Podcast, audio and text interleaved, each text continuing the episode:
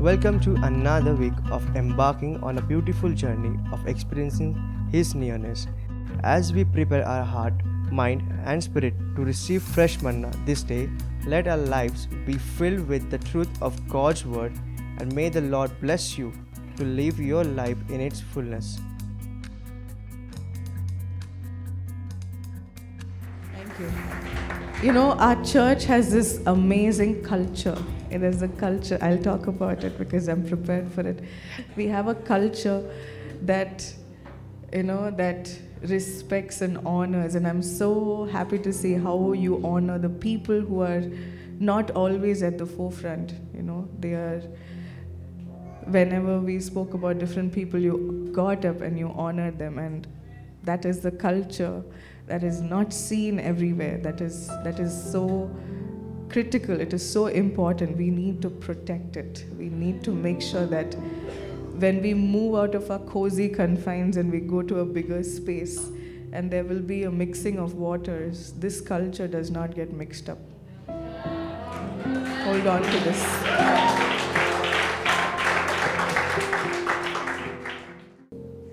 And I don't want to call us a small church.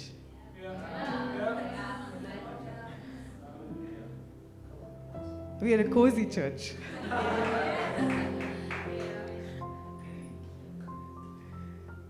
Because we may be small in numbers, but the way the Lord has used us to be gatekeepers and guards to the city, God does not see us as a small church. We are the army of three hundred. Yeah.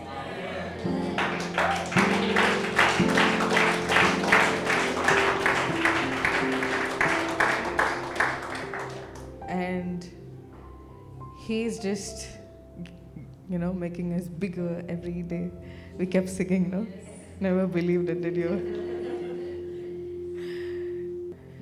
We are, we are a worshiping church. We don't do worship, you know. Was there fifteen minutes of worship today in church? No, I'm sorry. We don't do worship in church. We worship. And so our, we have a culture of worship that when we move to a new church, and He taught us and He equipped us over the ten years that was there, because this is where we are going.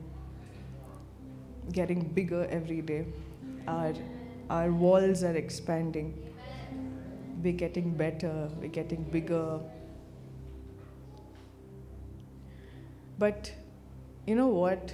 When uh, God had to bring the Israelites out of Egypt and take them to the promised land, you know how much time it took? forty years. Do you know how much time it would have taken?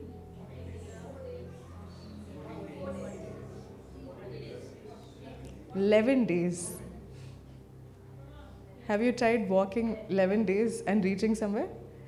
And then had the misfortune of waiting forty years to reach there?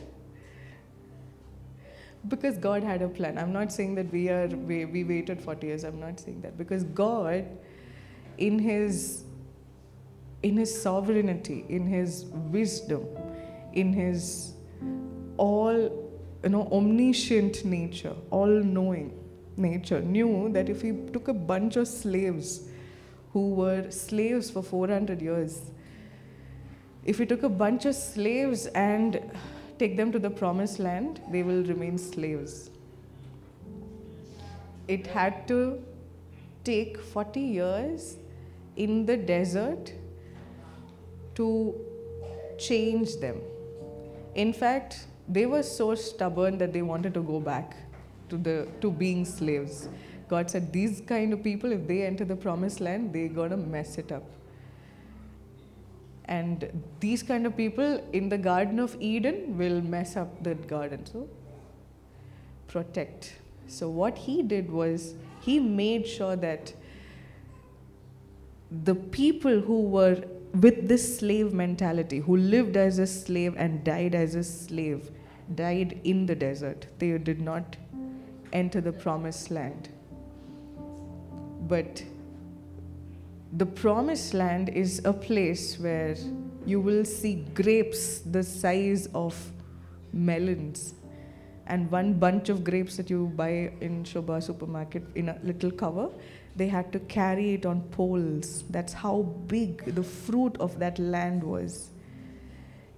That's not something that slaves can handle. It had to take the mindset of a conqueror, of a warrior, to say that I, these fruits are grown by giants. But that land that was the promised land was, it's, it was called, you know, the, the descendants of Amalek used to live there, and they were giants. And that's why when Joshua sent people to spy the land, out of twelve, ten came back and said, we don't think it's possible. Sorry, Moses sent uh, Joshua and uh, twelve, ten, eleven more men. So ten of them came back and said, it doesn't look like we can conquer that land because there are giants living there. Only Joshua and Caleb, if I'm not wrong, came back and said, there are giant fruits. Perspective. And you know the funny thing? None of them went into the promised land except for Joshua and Caleb. That's how God weans out people. That's how God raises people. And I feel like our ten years, we were called for big things, but we did not become big because there is a process that we were put in, in this hall. And this hall will always remain important for that reason. This was not our promised land. This is, we are just passing by. And this hall is the one that taught us so much. And the thing is, what you learn here, don't unlearn it when you move into a bigger hall. We have a culture.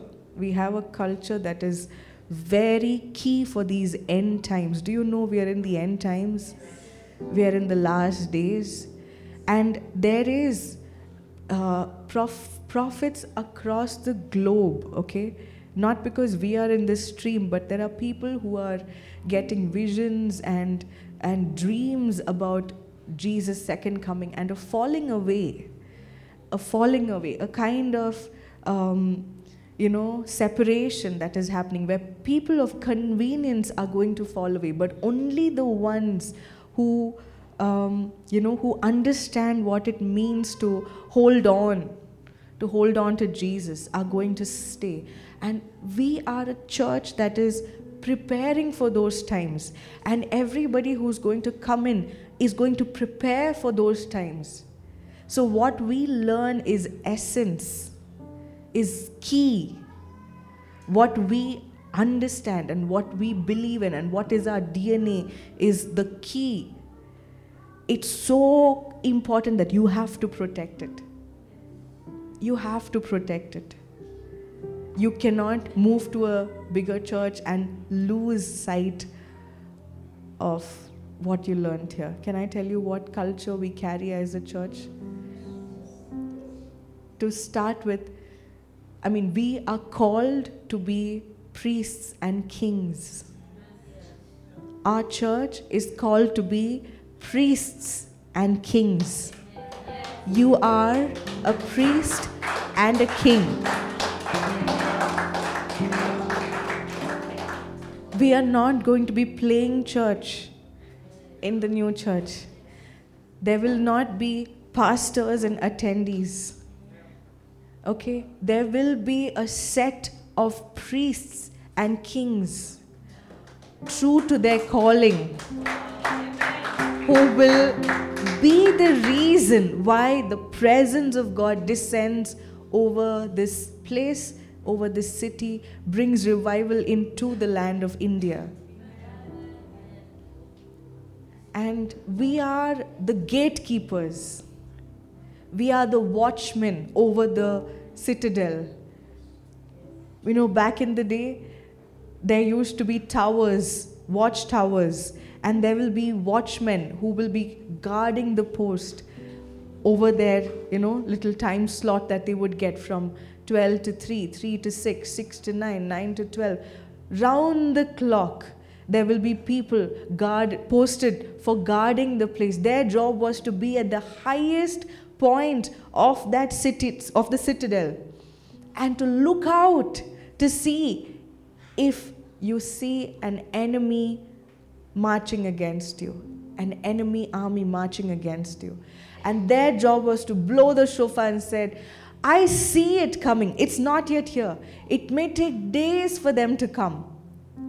But their job is to alert and awaken and say, get out of your comfort zones, because I see danger coming. And before the enemy would even reach their fortress, this army has already gone out and neutralized them. And that is who we are. I am telling you, the times that we have spent in prayer, we have seen things coming, and it has not happened because there were prayers that were raised up here, that those battles were fought in the in the spiritual realm, that you nobody could see it, but we as a church could put an end to it, put a stop to it, could delay it. And we did for things, but when we move into a bigger land, God is giving us a bigger area of influence. Amen. And He is going to make our, you know, even the targets that we have bigger. Bigger nations have bigger enemies. But we have our God who's a banner. And so we are a an army of three hundred, called to be priests and kings. Priests, because we are the ones who are going to host God on this land. And kings, because we are the ones who will decree and declare. And we are the ones who are going to make things happen.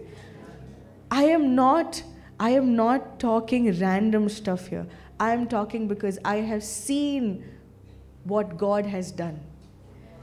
And the promises over this church are big. And as kings and priests, there are a few things you have to keep in mind. And that has been the culture of our church. And the first one, if I can tell you, is the culture of how you speak. Your culture of words. How do you speak when there is an adversity? How did the ten men who saw the same thing that Joshua and Caleb saw, what did they speak? And what did Joshua and Caleb speak? They saw the same things. They went into the same land. They surveyed the same area. Their vision was the same, but the words that came out of their mouth was different. So, it matters what you see and what you speak. We speak like kings. We decree like kings. We identify ourselves as priests and kings. We are conquerors. Your identity should be so secure, should be so strong that tomorrow, if you know, you face a giant that looks bigger than you, you need to see that there is a God who stands behind you, greater than that giant. You know, the promised land, the promised land was not a promise of rest. God didn't say, oh, now that you're here, all cool, go eat fruits. No, He said, take down those giants. And then He said, don't intermarry. He said, don't mix. Because even in the promised land, you will have a set of neighbors around you who will want to come, say, ah, why don't we be at peace with each other? Come, let's marry. When I say marry, not in the literal sense, I'm talking about intermingling. I am talking about a mix of culture. Yesterday, a couple from, I mean, a couple got married. The girl was from our church. And, you know, how we see marriage is that they become one. Because the, the Bible says that they leave the father and the mother and they become one. Which means that every extremity that they have is going to get chiseled away and they are going to be one. But we are an extreme church. We are not a mediocre church. We are not an easy church. We have been put under so much pressure that we have come out as diamonds. You cannot mix diamond with anything. You cannot afford to have another stream flowing through you. So be careful. You cannot intermarry. You cannot mingle. When I say mingle, please don't make yourself hard and rugged and say, I'm not going to talk to this person. No. What flows through you, what is going to flow inside of you, that should be guarded. That should be, that should be kept. So the first one was the culture of words that you are going to speak. You are going to speak as kings and priests. The second thing our church has seen from the beginning is the culture of sacrificial giving. Sacrificial giving. We have given and given as a church. We have given as individuals. You have given in terms of money. You have given in terms of time. You have given when you had people over at your place and you have served them. You have given in terms of hospitality. You have given when you have come and washed this place clean. You have given when you have driven people around. You have given when you have stood at the new church and you've overseen the work. It's been sacrificial. And how my parents taught me, when our spiritual parents taught me about giving, was that it's not giving if it doesn't pinch you. That's our definition of giving. That may not be the world's definition of giving. That may not be what you have learned. But our culture, our, our stream teaches us to give till it pinches you. And that is the kind of giving that we have practiced and we have been honored to learn. You know, Christ died to show his love. And God gave his only begotten Son. He does not, you know, it it he does not know another language. Oh, I, I'm saying everything in passing, but whatever is bomb is bomb, okay? I will not wait for you to say amen to that. I'm just going to say it. But God is a God who does not understand another language like giving. Sacrificial giving. You know, you can give when you feel like giving, and you can give when you know it's right to give. Because giving is where you're placing honor over a person.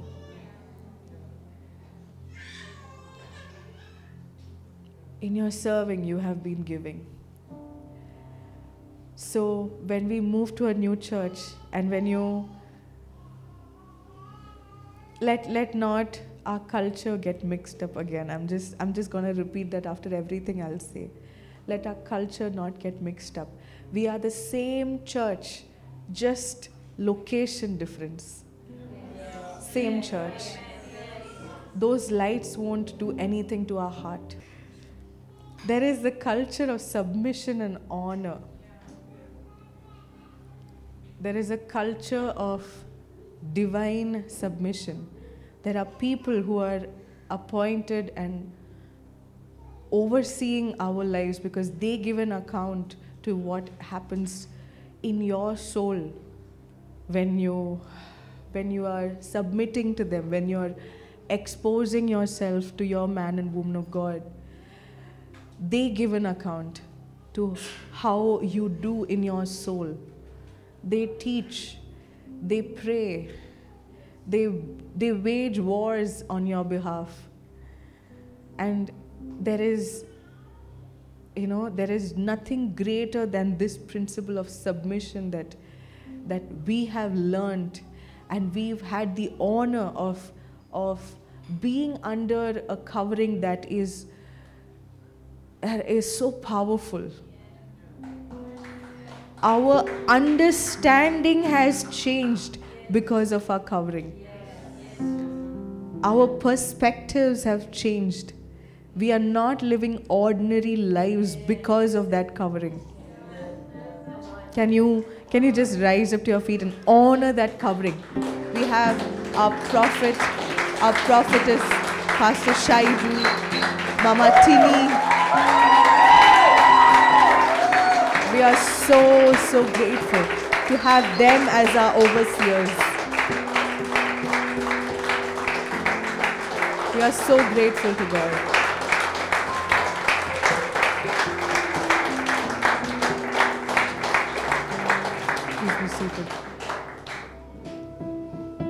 The the beautiful thing about submission and honor is, like, without you knowing it, you are becoming like them.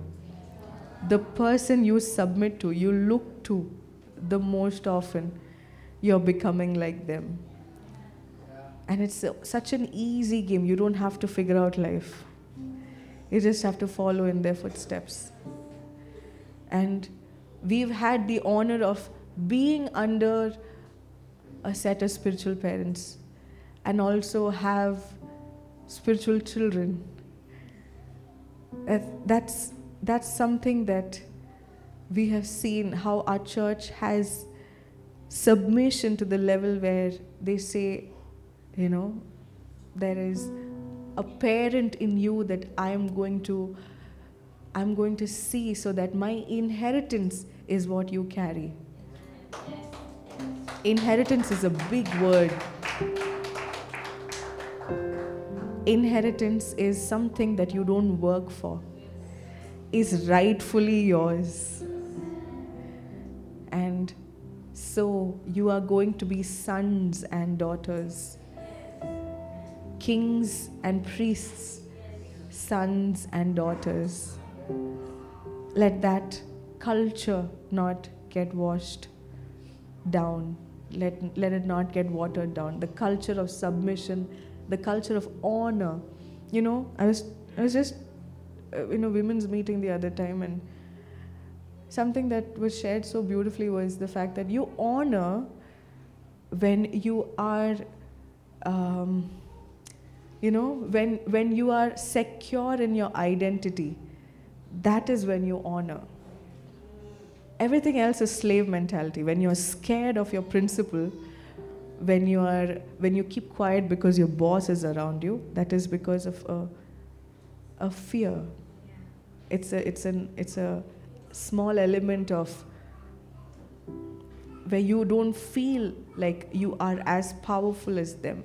That's not honor. You're not honoring your parents when you fear their whacks. You don't honor God when you think, oh, if I do this, I might end up in hell. That's not honor. You don't fear a repercussion and say that is honor. If I cross the red light and the police catches me, I will not. So because the police is standing there, I will not cross the red light. The ones who are secretly coughing into their helmets. That's not honor. That's, you're not honoring the Indian traffic, uh, whatever codes or laws that are there. No, but um, choosing to honor is absolutely on you, so. No. You don't honor out of fear. And that's why I was sharing this. That's why when you See, pastor, you honor pastor because pastor is pastor. Then you see pastor's wife. And till now you're carrying pastor's iPad, pastor's bag, pastor's books, pastor's shoe, pastor napkin, pastor water. Then you see pastor's wife, you will be like, bag? No, no, I'm not saying do that to me. Uh, don't, don't read it wrong, please. I like to be left alone, so... And I'm fully capable of carrying my bag, so don't worry about me. I'm just saying, then when pastor's kids come along, hey, they're not even there, okay? Like, they're not even there in your radar. Pastor's kids are like blips. They do whatever they want, it's okay. Do you know, it's a, it's, it's so relieving when pastors have to minister, but their children are taken care of. That's a big need, and, and they are taken care of. But children, no. Like, who will want to serve them, right? Then pastor's assistant comes. So you make pastor sit on that nice soft sofa. It's got uh, rebound and all that. Pastor's assistant either gets to stand next to him or sits on a chair. And then you are running after the pastor, but the guy who's holding his Bible, you're not even looking at him. But our culture of honor teaches us the assistant is the guy who has seen the pastor in his most intimate moments with God. And he is the guy who gets to serve him by taking him, who brought him to your church. He drove him to your church. He is the one who's holding his Bible. He is the one who's probably holding the napkin he squeezed his mukla into.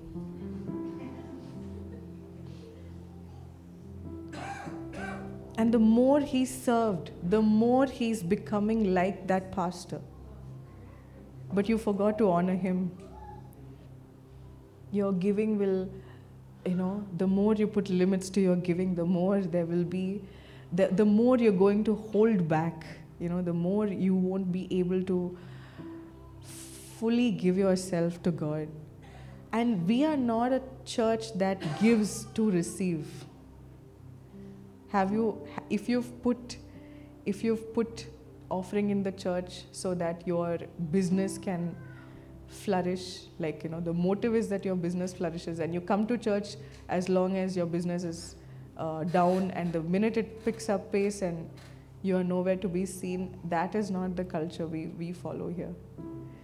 We are the ones who say, when our, we are like Sachin Tendulkar, when our form is the best, someone asked, why don't you retire now? You know, when you're when you're in the history books, they will say, oh, you know, he, he retired when his form was best. He said, that's not the time to retire. That's the time to play harder. That we should be a church where your business is best on Sundays. You shut shut shop and come to church. Not because your business is going to flourish, because that's the right thing to do. Because that's the right way to honor God. That's the right way to honor that day of rest that you've that you have. You don't give to receive, but then you don't receive without giving. Right? You can write it down. Our culture is not that we give to receive, but we don't receive without giving. So, coming from a place where, you know, there are times when there have been people in church, not not this church, I'm talking about back in the day, who would, when when our church's biggest need was money, they would come in with money and they will ask for favors and say, you know, we want the church to run a certain way and we are the ones who are giving the biggest tithe. I hope you know that. But that's when we decided that we were not on sale. हम इतने बिकाऊ नहीं थे. हमारा प्रभु भी बिकाऊ नहीं है.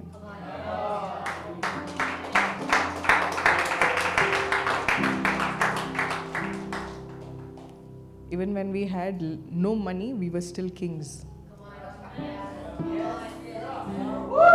So those people are nowhere to be seen after that day. And I'm so glad for people who've come and gone. So glad for that. Because they came to receive. I mean, they came to basically take advantage. uh, but uh, God in His goodness and keeping me in mind said, okay, probably not such big battles, let them go. And that is why we also don't keep a track of if you're coming or not coming, because that is not for our benefit that you are coming. You are coming because you are blessed. You are coming because this is the house of God that hosts the presence of God, and when you come here, there is a washing away and there is a renewal that happens. The word is taught, the word is declared, and you go back blessed. If you are coming because Sunday you have to go to church, that's not our culture. And I pray that this culture remains in that church, in the new location. That our culture is of prayer and gatekeeping. We already spoke about that. We are a, we are a group of watchmen in the watchtowers. Don't forget to pray. Don't forget to pray when you meet. Don't forget, because prayer is our biggest weapon. Don't forget, because prayer gives you discernment. I want to read a scripture. I'm, I actually didn't get the time to read the scripture, but I will. The last point is the culture of unabashed and intimate worship. Worship like David worshipped. Worship when the sound is good. Worship when the sound is bad. Worship when the worship leader is skilled. Worship when the worship leader is going off tune. Worship when there is worship happening. Worship when there is word happening. Worship when you're meeting your friends after the word has happened. Don't don't enter church. Have you have you noticed when you enter church, you see your friend and you want to go say hi to them? And then we are uh, sitting and catching up on all the things that happened over the last one week, just before service is starting. Don't do that. I'm teaching you. I hope I have the liberty to teach you that. The minute you open the door and you come in, now there it'll be a sanctuary, so nobody's going to know what you're doing in that one corner. You're sitting with your friend chit-chatting about which was the best coffee shop you found and you know where you got your clothes from, all of that. Nobody is going to know. But don't make that the culture. The minute you enter through that door, you are in a sanctuary of God's presence.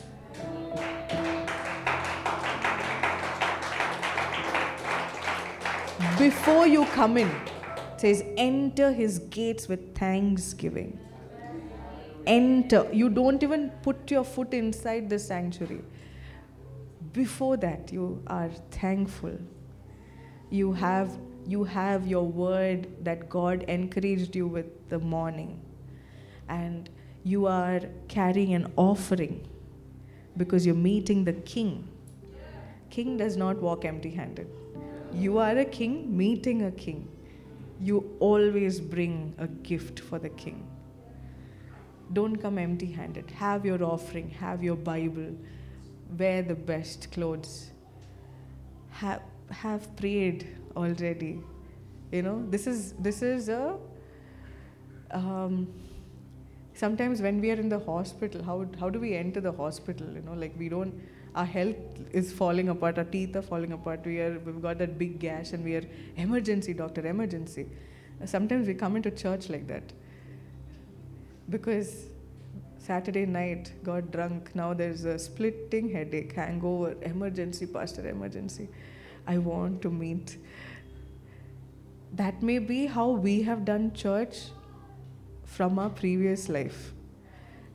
The culture of this church is that we are the nurses and the doctors.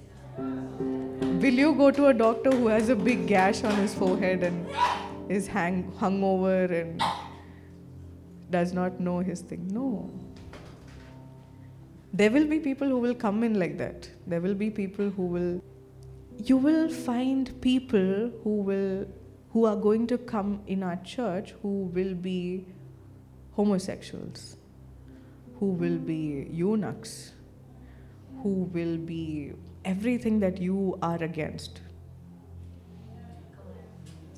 Don't become like them. You are the doctor. You are the king.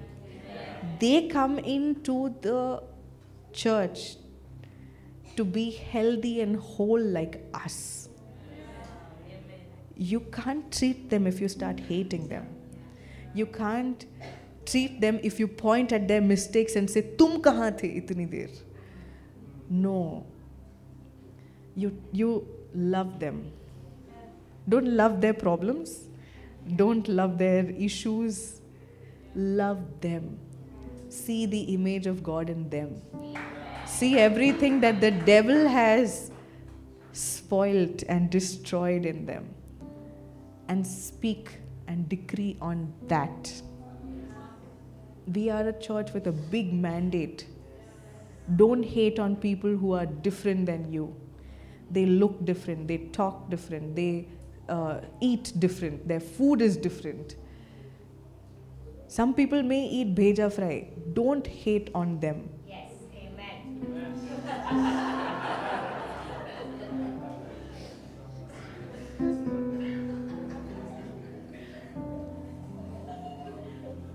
I hate bheja fry.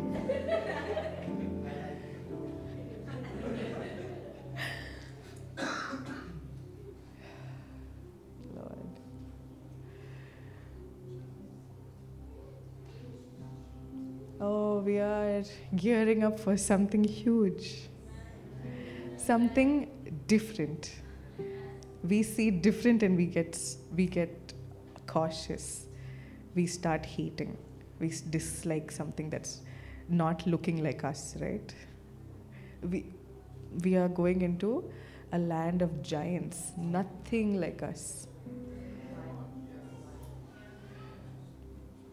So don't forget the culture of prayer and gatekeeping. And don't forget the culture of unabashed and intimate worship.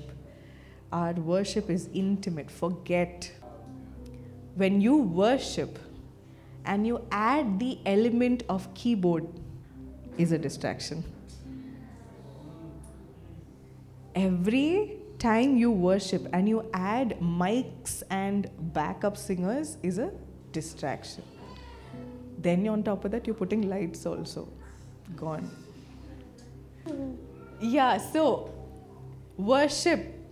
Every element that you add to worship is going to be a distraction. But our job is not to point at the distraction and get distracted. Our job is to eliminate that in our mind and still worship. Because now we have place to wave banners.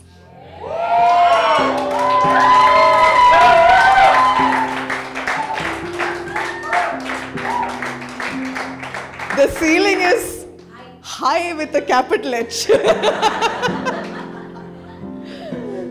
We couldn't, we, we, we so desired to do banners in this church, we couldn't because it'll go and hit. God is expanding us.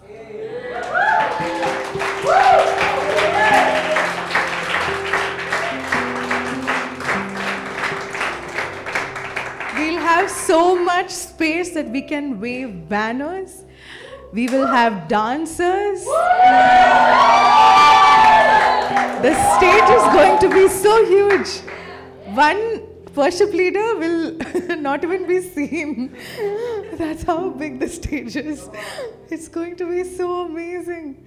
But it's going to be so distracting. What do we do? Worship. Because our eyes are not on the lights and the screen behind and the color of the carpet and what the worship leader is going to wear and which drummer is on which drums, which drums, because we might have many drums, no?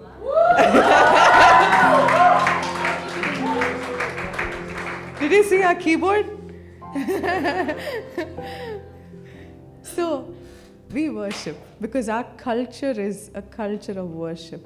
Seeing us, anybody who's coming in should worship. You may be in the front seat, don't worship because the camera is right in front. Worship because you are right at the back and nobody can see you. The backside has been given to the kids to make a mess. There are two rooms that we have, three rooms now. We have three rooms where you can take the kids and make a ruckus. Kids deserve to be free and they deserve to ha- be part of worship. They will make noise because that's how kids are. Allow them to be themselves. If anything, look at how they worship and you start worshiping like them.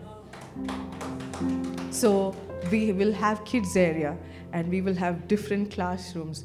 And like I said, you can serve the man of God or you can serve the children in the church of the man of God.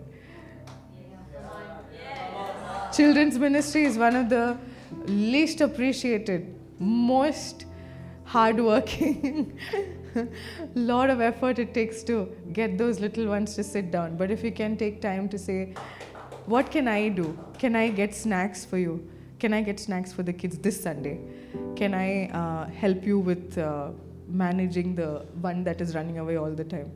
Can I? Don't put a leash on them. Can I just be around? Let him run. It's okay. He doesn't want to be in class. That's not his fault. Let him run. We should make it more interesting. Because that child will come. One day or the other he'll come. But he shouldn't come because he fears, my mama is going to whack me up when I go back. He should come because he experiences the presence of God, even in kids' worship, even in kids' church. How can you make it easy for these people who are handling the kids? And it's one of the most important. Don't, don't ever look down on our kids. You see them, you see them worship. Unabashed is from them. You will learn from them. Intimate, they will learn from you. Quickly, let's go to Ezra chapter four, verse two. Can I have Ezra chapter four, verse two on the screen, please?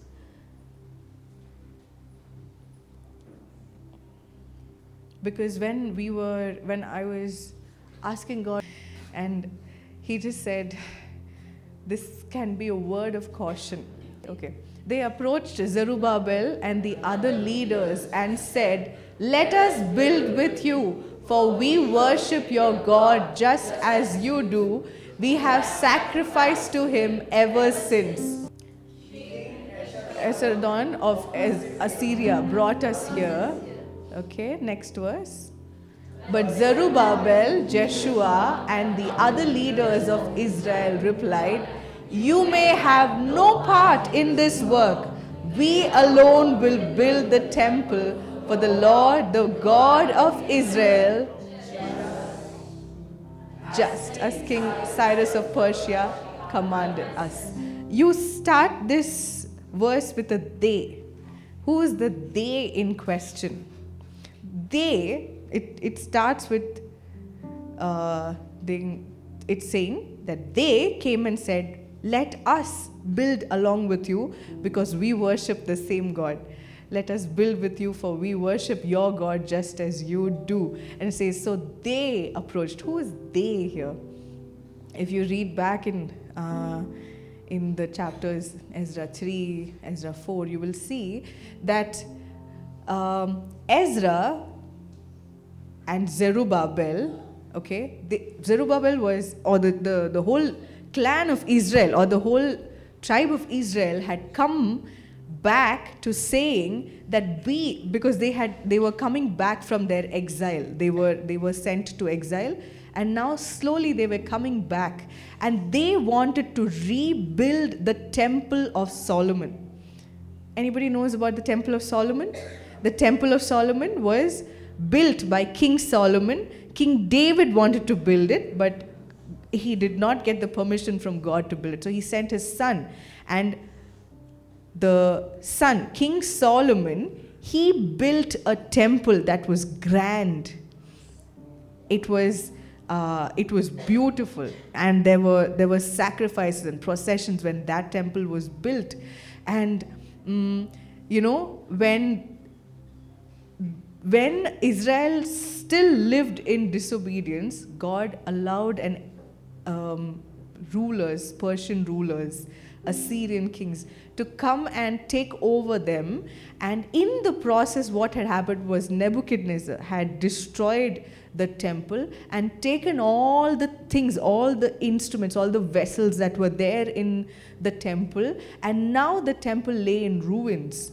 And this is the time when the exiles, after many years of being slaves, are coming back, and their cry is one, that they want to rebuild this temple. And so they are planning to rebuild the temple. And by then what had happened was that the governors there and the kings previous to that, they were all in agreement with the fact that, okay, Israel should now have their own temple. That is just pure favor. And so they are going to start working on the temple.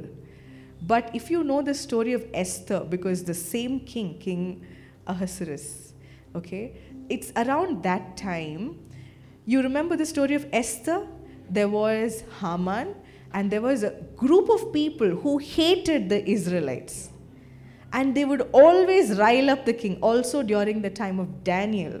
You know how there was always, the minute they see a Jew guy, they, they had a problem. So these guys will come and tell the king, listen, if you allow them to get established, they will be a problem. They will be like smoke in your nose, in your nostrils. They will be like a constant pain. They will be a, a thorn to your side. They will. They, these guys were always trying to, um, you know, like always trying to escalate the matter to the king, and always trying to turn the king's heart against the Israelites and against their plans of building their wall. Who was building the wall in the in the Old Testament?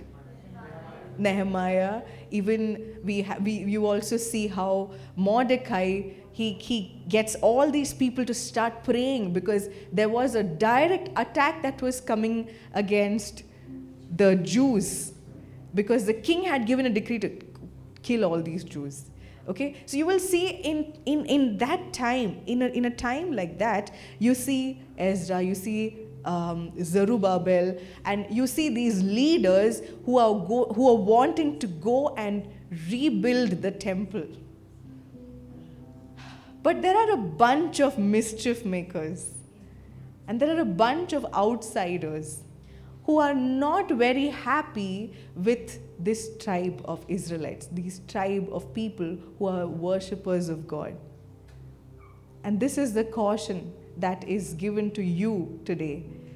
It says, when these people approach, now they tried to first instigate the king against the Israelites.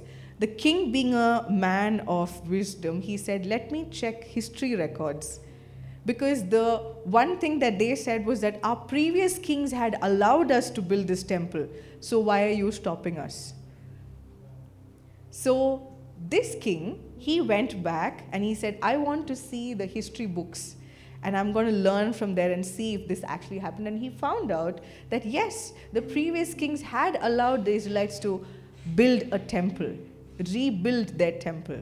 So when these people, the enemies, or these uh, sly people who hate on the Israelites so much, and who don't want their idea to prosper, who don't want their presence to flourish, because Israelites as a tribe,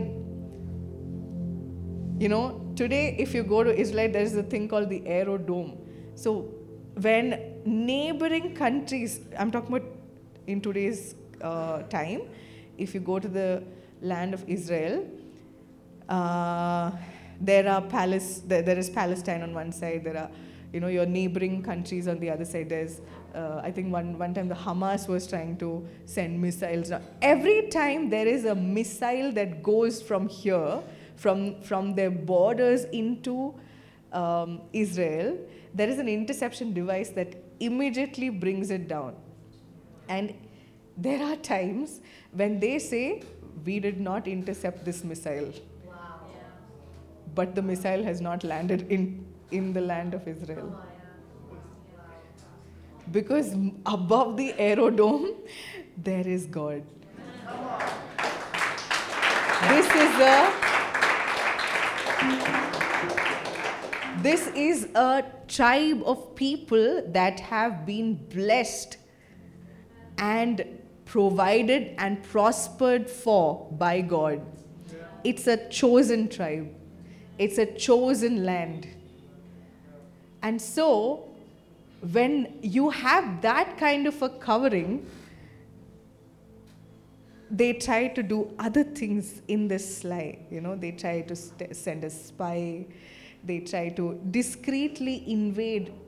They make those inroads. They dug holes and they make tunnels and they try to enter the land to bring down. So, when something is so obviously blessed and obviously prospering, and when that is our identity, there will be a group, and I'm preparing you for this. There will be opposition. There will be, now we are on the third floor and we are so protected. Our glass is also tinted and, uh, you know, frosted. Nobody sees, nobody hears what's going on here. Now we're going to be on the ground floor. And we have the whole world as our audience. And they are seeing how we are prospering. How they are seeing how we are being set on a pedestal. They are seeing how we are given authority. They are seeing how we are protected. And that's why we spoke about the culture not getting mixed up. Because now you will see opposition. If you thought that your job being at odd hours was opposition, was the enemy fighting you,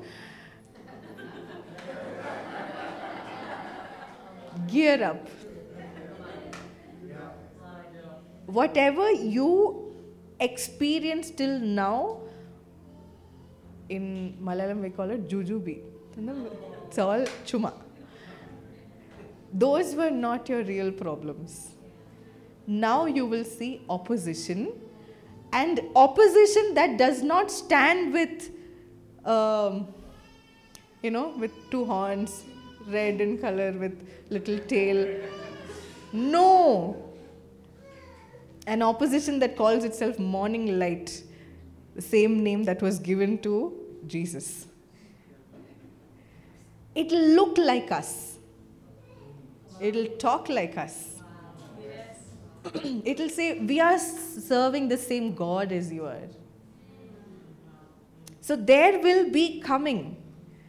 And a kind of opposition that will be best friends with you. That will look so nice that your the person you did life with ten years in this church will start looking like an enemy. Let us build with you, they'll say. Let us do life with you. Let us worship with you. And then they will put that seed of doubt. This scripture, you go back and read. Please read this scripture when you go back. Because that group of people who were troublemakers and who did not want the temple to be built came and said, let us build. They tried their best first by going to higher authorities. They went to the kings. They went to the governors. When they saw that nothing of that was helping, they said, let me dig a tunnel into the church.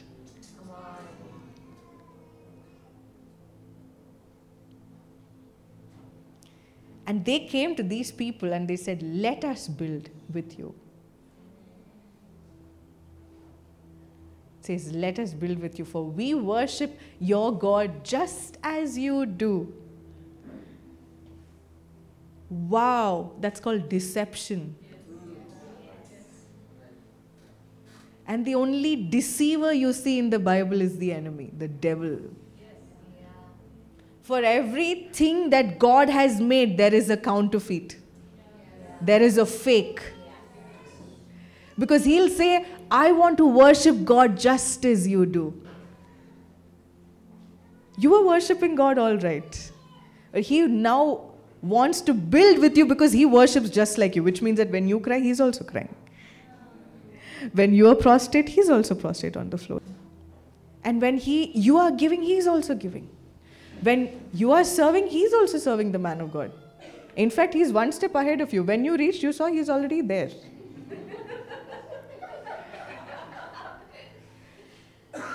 And now you see him carrying his pastor's Bible.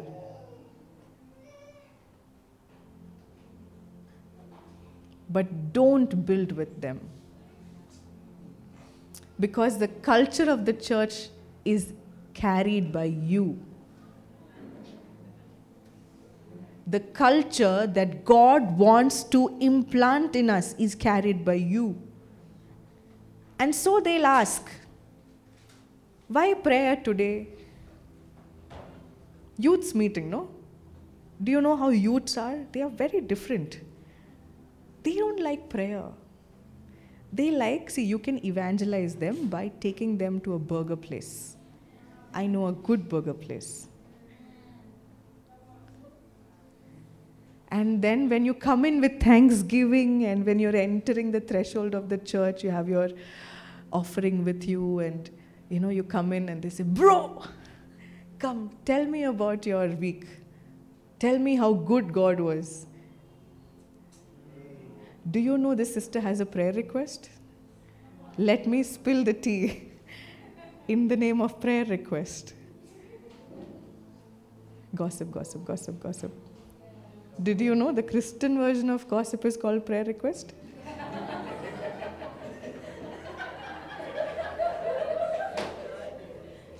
I'm only telling this to you so that you can pray about it. Did she tell you about it? No, no. Then why are you telling? No, no, but I had this burden in my heart to pray for it. This burden I want to share with you. Suddenly, the suddenly the whole church, five hundred people burdened with the same burden. The sister only spoke to one person. Don't build with them. We are a church of blacks and browns and milkies, and we can't be whites, no? We can't be completely whites. Suddenly they'll ask, why brown? Why can't we just, like all the, you know, all the hazelnuts stay together. All the mocha browns stay together. All the dark roast browns stay together. Why are you going to them? Why are you talking to them? They don't even talk like us. Did you know? Kus, kus, kus, kus, kus, kus, kus.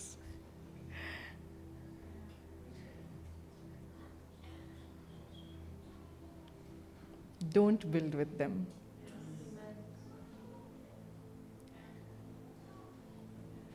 Don't build with the ones who say, do you know who I am?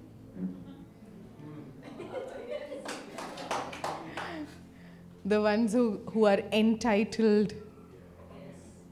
The ones who, who say, I know guitar better than you. Yes, but I know worship better than you.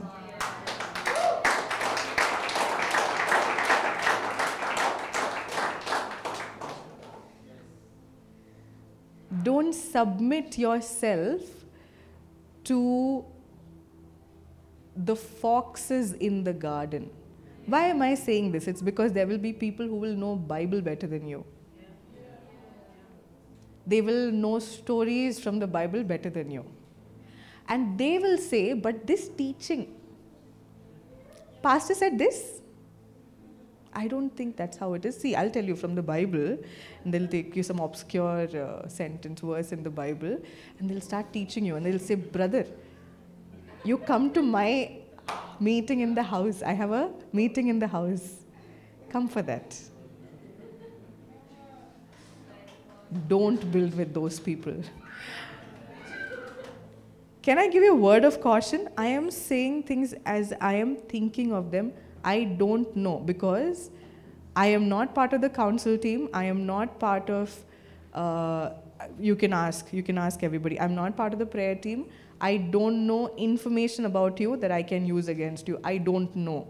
I don't receive calls unless, you know, I know the reason why you're calling me. I don't receive calls. I don't know stories about you. So if you think I'm personally attacking anybody, please know I don't know any story that you think I'm holding against you. I don't know. I am saying it because I prayed. Yes. And there, that verse came. So if you are feeling attacked, A, rectify. B,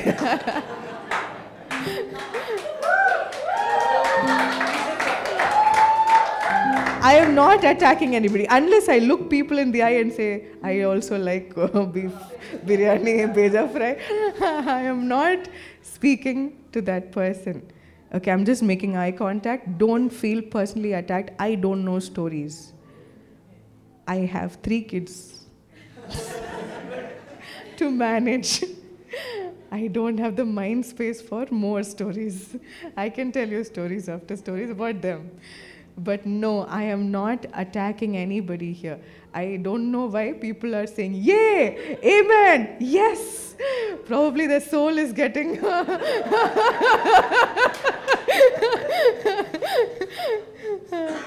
They are getting validated at some place. That's the God's doing, it's not mine. So, don't build with them. Don't build with people who will make you doubt what your prophet has spoken over you. Yes. What the pastor is learning and teaching. Don't build with people who will make you doubt the encounters that they've had. Because, because we have been given this beautiful thing called access. Okay? Don't take it for granted. But if you have a doubt, if you have a problem, make sure that you are exposing it to your man and woman of God. And that is why we have cell group meetings. We call it anchor group meetings. Anchor. Anchoring. You know, you know where the anchor is laid? It's laid by a huge ship. Only big ships that are carrying important things, that are on the waves. If you leave the ship, it will be carried by the waves. But you need it to be anchored. So it's not just going with the motions of life. You are anchored. That's why we have anchor group meetings. So when you become a big church, bring that friend who is asking you, why is pastor saying this? Anchor group meetings. That's a small group. You get to disciple them. You get to speak to them. You get to show life to them. Don't run away with them and start building your own theories. Don't build with those people. We, this is how they look like. They say that we worship your God just as you do. There is a verse in Song of Solomon. I'll read it for you. You don't have to go there. It says, Song of Solomon is a whole uh, book written about lovers. You know, they are talking a lover. So they say the main character is Solomon himself. And this is a, a story between a, a lover and his beloved. Okay? And they are talking about a garden that is set. And they say, this is Song of Solomon's Songs of Solomon, two verse fifteen, it says, catch the foxes for us, the little foxes that spoil the vineyards, for our vineyards are in blossom. Our vineyards are in blossom right now.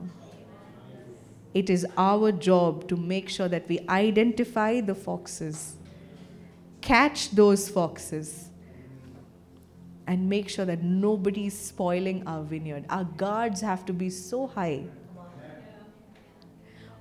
We have to be innocent like doves, but shrewd like serpents. Innocent like doves, but shrewd like serpents. The serpent, it can taste the air and tell you where is the prey. So before we become the prey, we have to take down the prey. You have to taste the air and figure out. You have to be so high in your discerning that in your loving you don't get carried away. You love on them. You love on every person who comes in.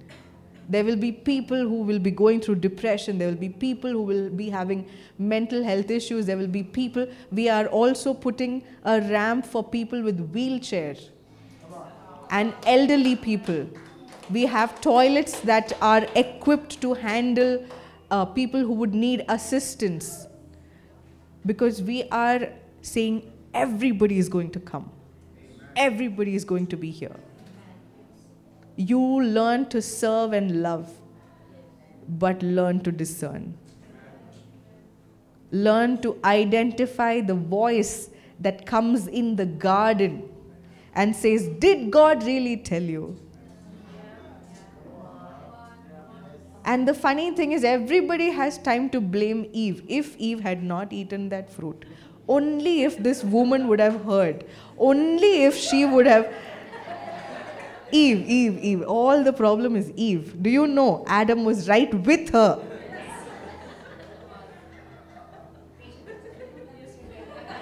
Don't get me started on that. Yes, Eve heard the voice of the enemy. What were you doing, Adam?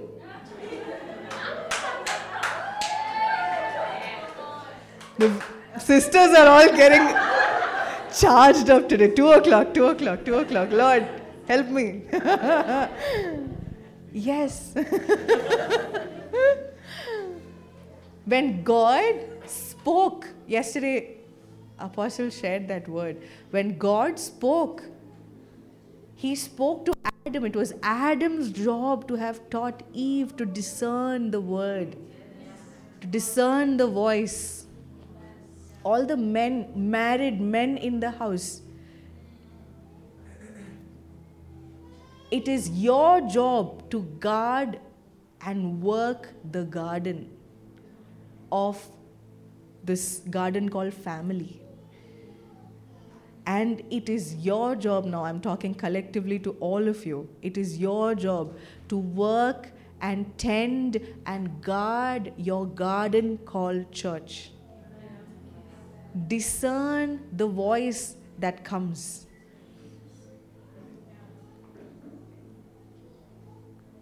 Don't get carried away. Don't build with people who may worship with, with their words. They are saying that, no, we have the same culture like you.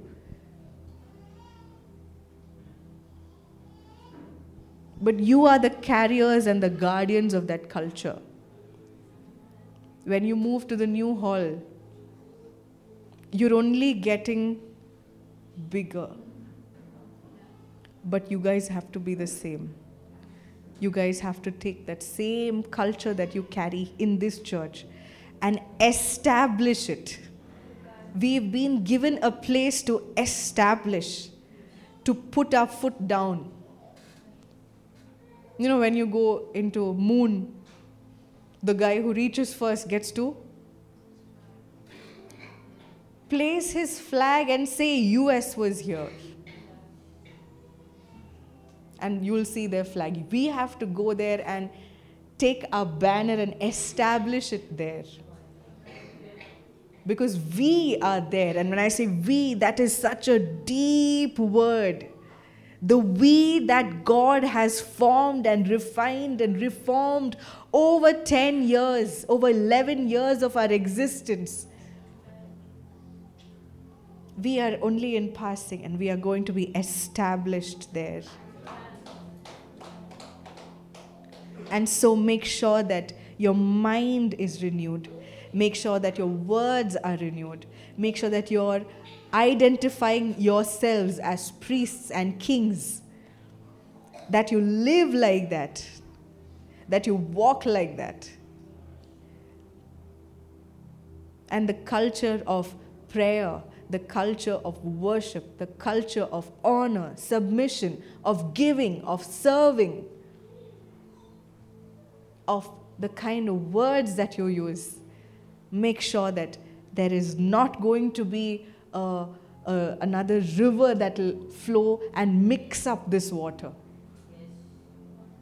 Be like oil. That oil that, that no water can mix. Float on top. Let all the muck flow down. All the dirt will settle, but you will be on top.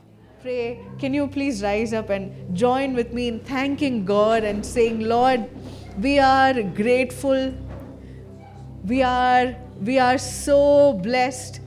We are so grateful. We are, we are blessed. We are blessed. Thank you for Thank you for expanding our boundaries, Lord. Thank you for, for making us achieve what our human minds could not fathom, could not think of. Thank you for giving us for, for giving us the, the, the kind of things that even our faith had not seen, Lord. So we are grateful. And our praise and our worship is not going to change. Small hall, big hall. Good lights, no lights. Wherever we will be, we will be known as a church that is near to you, Lord. Your nearness. Your nearness, Lord. Your nearness. Oh, we are His nearness people. We are the we are the, the tribe that that holds His presence, hosts His presence. His nearness is our greatness.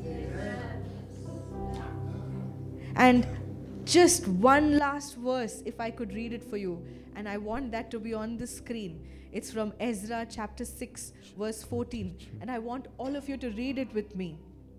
Ezra chapter six. Okay, can we all read it together? One, two, three. And the elders of the Jews built. Pause. I want you to read it again. And the elders of the Jews built. Pause. Built. And prospered. Through what? Through the fact that there were prophets. Through the prophesying of Haggai, the prophet, and Zechariah. They finished their building by decree of the God of Israel, and by decree of Cyrus and Darius and Artaxerxes, king of Persia. They prospered, they built and prospered because of prophets who spoke over them. We are not building and prospering because man could do it in his, his own ability. We are building and we are prospering because there is a covering over us. Amen. And there are prophets. There is a prophet and a prophetess who is decreeing over us, who is declaring, because we are kings, and not even a king passes decrees without their counsel, without the prophet. The king does not speak without the prophet. And so we are going to build and we are going to prosper because there are prophets. And now we have to pray. Right now we don't have uh, a governor in our church. Right now, we don't have political leaders in our church, but the promise is that they are coming. So you are going to go out, you are going to expand and, and do something prophetic. Do something that is going to make you believe that when I move out of this place, we will have people of power in our church serving the kingdom. Amen. And making it possible that when we decree and declare, it will happen overnight. Amen.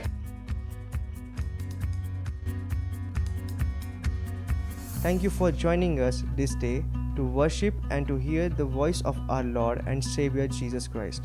May you continue to flourish in all your endeavors as you work closely with Him. Have a great week and shalom.